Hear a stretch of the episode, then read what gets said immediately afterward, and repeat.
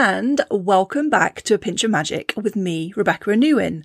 So today, over in our community, I had this really great question about they had listened to the podcast about um, self care and the importance of clearing your house, and I had mentioned about using salt. And this person asked the great question about what did I think about salt lamps? Because obviously, when we're talking about adding salt to a room, we add the salt and then we clear it away within like 24, 48 hours. But of course, a salt lamp stays there. So I thought it'd be really good just to have a review of salt. How magical it is. Everybody needs to be using salt in their practice and in their self care routines, and of course, in their cooking, which is where a pinch of magic got its name from.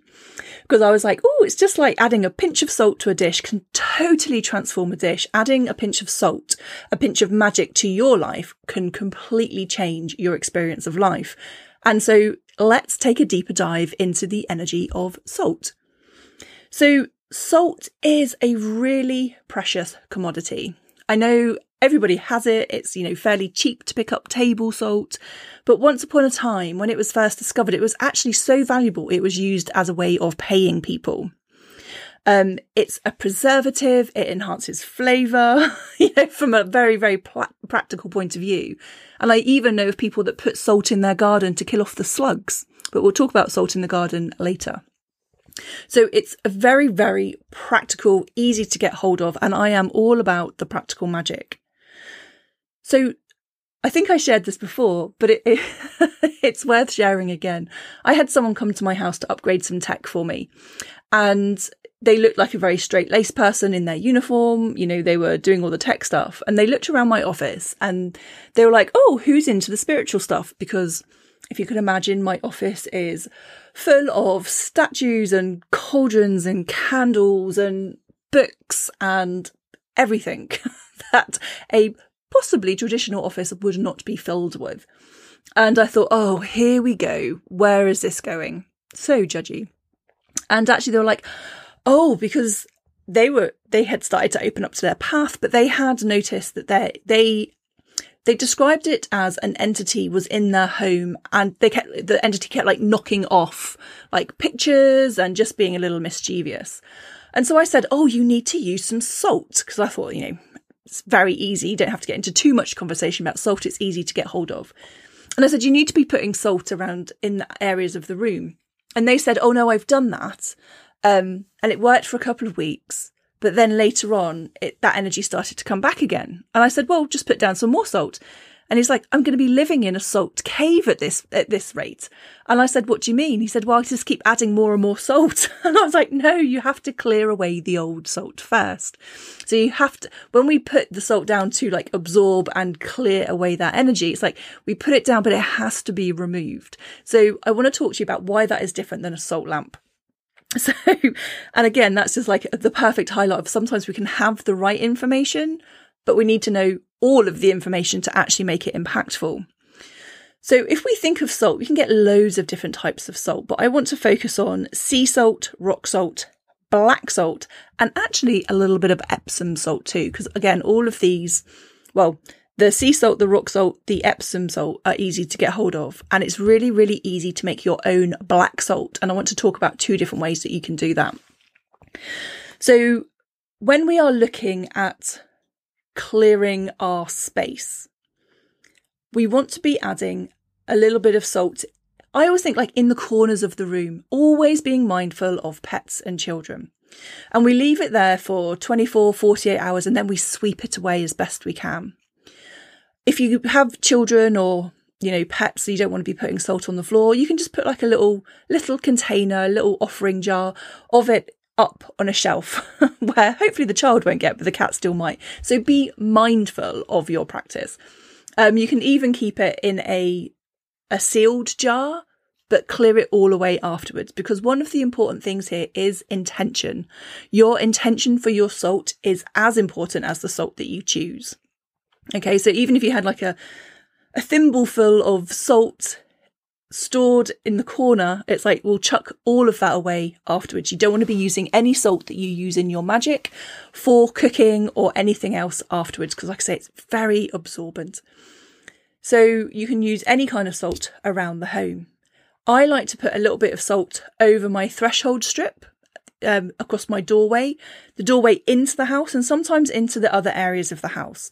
Now, if I put it in the threshold strips of inside the house, I vacuum it up after 24, 48 hours. If I put it outside, and sometimes I put it under, like there's a welcome mat outside, I put it underneath that, I just let the elements deal with that. So I don't sweep it away afterwards. I just know that the elements are going to like sweep it across the patio, and that's fine. Sometimes people like to put a, a protective ring of salt all the way around their property. Now, again, you can do that with salt, but be mindful of the environment.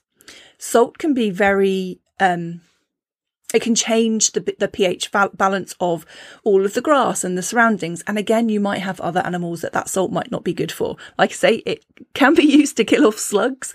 Um, but there's probably nicer ways to do that to clear the slugs from your garden. Um, but what you can do actually is you can use Epsom salt. Epsom salt is much more garden friendly. So you can put Epsom salt around the boundaries of your house if that you feel called to do that. So then we can look at um, when we put that salt down, it's static. Yeah, so in our house, we put the salt down in the corners of our room. It's a static thing to do. Our intention is that it absorbs the energy. So salt does that. Salt's very, very good at absorbing. So when I lived in Cornwall, um, if any of you know Cornwall, it's like this part of the Southwest Peninsula here in the UK. It's a very damp place to live because you're just surrounded by sea. And so what we used to do with our salt jars, because it would like absorb all the damp, is we would put rice in there or we would put um, dried orange peel because that's how porous the salt is. It just absorbs. So when we put it in our house, we put it down in the corners because we want it to absorb. And it does so, and then we throw it away. But of course, if you've got a salt lamp in your home, it's a big block, usually of pink um, Himalayan salt. And the question was, oh, won't that absorb all the negativity? Well, the point is, with the, with a lamp, the very nature of it being a lamp is it's designed to radiate. So it's there to radiate out into the environment to like, you know, lots of people say that it'll help with dust and it helps with like allergies and things like that. I mean, obviously you have to try it for yourself to find out whether that's the case for you, but the idea of a lamp is that it radiates, but also that it's such a big lump of salt that it is never going to possibly absorb and fill itself up. Okay, so again, this is where intention is really important. Of course, if you're not using your lamp very often, it's going to get covered in dust. Consider that a protective layer of the salt itself. Um, but then you just um like dust off the dust off the dust. you wipe off the dust and then it goes back into like radiating the energy and cleansing the air in a very, very different way because it's a lamp. It's not there to be static and the intention isn't there to absorb. So another favorite way to use salt, and we know this if we've ever um, pulled a muscle, we know that an Epsom salt or a salt bath is incredibly healing and nourishing to our to our muscles but it's also very magical in cleansing away the energy that no longer serves us. So if you're feeling particularly emotional, use sea salt in your bath because obviously the sea is associated with your emotions. If you're feeling like a physical cleanse and you just feel a bit icky and you're just not sure why, use rock salt because rock is that real physical energy. So that's a really nice way to cleanse and clear your your energy, your emotions, how you feel physically when you're in the bath. So have that just imagine when you're in the bath it just just like taking away any impurities, any angst, any worries. and when you lift the plug, just feel it all of that angst, all of that energy just going down the plug hole. You know, and it's just transmuted for the highest good of all involved as it's just washed away. And then I mentioned we can make black salt. So I love black salt. I've always got a tub of black salt on my windowsill. I add to it and I know that it's just creating that very protective barrier around my house. And like this is the black salt that I tend to put like outside of my house. And so what that is, you choose your salt and then to the black salt. I mean, I've seen this before and people have dyed it. it's, it's like, that doesn't seem like a very good idea for me. However, my black salt is possibly more grey because what I do is when I've burned my herbs, my incense, I add that to my salt. Okay, obviously, we're never using this for cooking. this is purely for protection, like protection magic or protecting your boundaries of your home. And so every time I burn an incense, I tend to burn a lot of like um, dried rosemary, which is a very um, naturally protective herb anyway. And so when I burn that, the ashes that I have left over, I add it to, when it's cooled, I add it to my salt. And if I've used charcoal discs, um, and you know, they burn, they crumble down into an ash and I've put, you know, whatever herbs it is on the charcoal dish. When that's completely cooled, I add that to the salt too. So there's like charcoal ash, which is naturally very uh, purifying and protective. There's the ashes of whether I've burned incense sticks or um, cones or herbs, I tend to add that to the mix too. So there's lots of like blacks and browns in there, very deep, dark colours, which are very protective. And like I say, I keep that on my windowsill with the intention that it's keeping anything out. Um, it's in a jar, so that has that energy of like uh, repelling things. But when I sprinkle it outside, I put it outside on my threshold strips or outside along my windowsills, and that's to create that protective barrier. Um, and actually, sometimes what I do as well, because I burn a lot of charcoal discs in a mini cast iron cauldron, sometimes the cast iron like chips away ever so a little bit, and so it leaves this like rusty iron, and then I'll put that in my salt too. So nothing is wasted, recycling all over the place. and then finally, another way that you can use salt, so you can add this to your black salt, or you can just add this to normal salt, are eggshells. So once you've used your eggs, keep the shells, make sure you've taken out any membrane that's left within the shell and dry it thoroughly, and then crush them up and add that to your salt. Now, this salt is slightly different. Again, it's very protective. You could use it around your home. But this salt really comes into its own for protection and creating a sacred space. So if you were casting a circle, if you wanted to go into a sacred meditation or do a journey, the salt with the egg crushed eggshells in there is really beautiful to use. It just gives you that, that added like shell, it gives you that barrier, it gives you that very clear protection. And I know that if you work with sigils or you love working with symbols, if you can get a plate of salt and you can charge that salt by adding or drawing rather your sigil, your symbol, you can write words into it, and then you can use that salt to add to a spell. So you might have a protection, um, I say you might have a protection sigil that you have created, or you might want to write "keep me safe" in a flat bowl of salt, and then add that salt to your your threshold strips, your your uh, doorways, your windows outside of your home.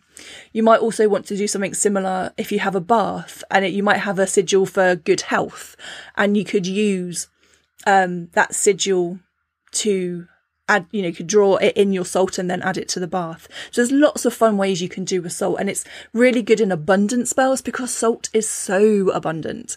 Um, so next time you see salt in the supermarket, just think, wow, this is really incredible, really incredible the, the amount of ways that you can use salt. But as always, it comes back to intention. So when we put salt in our rooms, we're absorbing, clearing away any energies. We're creating that protective barrier to clear away anything that's not ours, anything that doesn't belong in our space. We can put it outside to like cast a circle to create that protective barrier. But again, always being mindful. If you're using salt outside, are there any like creatures or plants or, you know, maybe it's around the grass that it's going to damage? If so, you might want to consider using Epsom salt or just, it's not you know, I, I often think it's like you don't need to put a thick line around the entire house. You could just walk around and just sprinkle a tiny amount around. It's not the amount that we need, but it is the intention and what we are setting there. And so just to like go back over the, the question about the difference between salt and using a salt lamp is that the salt is there stationary. It's there with its sole purpose to absorb, and you know you're going to clear it away afterwards. Otherwise, it'll get full and thick, and you know crystals have a have an ability to amplify sometimes. So we want to clear that away within 24, 48 hours. Again, if you've put it in the corners and they're a bit tricky to get to and you don't think you've like collected all of it, it doesn't matter. Again, as long as you've had the intention that you've removed most of it, that is absolutely fine. But the salt, the salt lamp is different in the fact that it radiates into the room. It has that lovely pink, warm glow that, you know, changes the mood and energy of a room. And it does so, do, does so through radiating rather than having the, the intention to absorb everything. Okay. But if you do feel like your salt lamp is like feeling a bit sluggish, you can like wash out um, just ever so gently with a damp sponge, like wash over the top. Please do not submerge any electronics in water. I'm just talking about very, very gently with a very almost dry cloth with a little bit of water. It will just take off that top layer for you. Or with your breath, because breath is really potent. You think it gives us the breath of life, is to take your salt lamp, hold it next to a window or stand outside and just, you can blow over it. Or if there's a breeze, just let the breeze take away anything that doesn't serve that salt lamp. That will refresh it. You know, you can put it on your windowsill during uh, any kind of moon phase that you feel is appropriate and let that re-cleanse, recharge your salt lamp, and then you can get back to using it again. Okay, so intention comes down to everything, but if you ever want magic in your life, salt is a perfect thing to create. I have all sorts of um, salt baths made. So I put like salt and different herbs, um, in my Kilner jars, charge them with crystals for different moon phases. And then I have like a little selection in my um, bathroom, like, oh, what bath shall I have today? Oh, I think I need a little bit of this. And so I've got the perfect bath salt ready to go. It's super easy to use, very, very practical, very easy to get your hands on, and not overly expensive. I mean, obviously, if you're using um, like a cheaper salt, that's absolutely fine. Sometimes when you get like a more of a pink Himalayan salt, that might be slightly more expensive.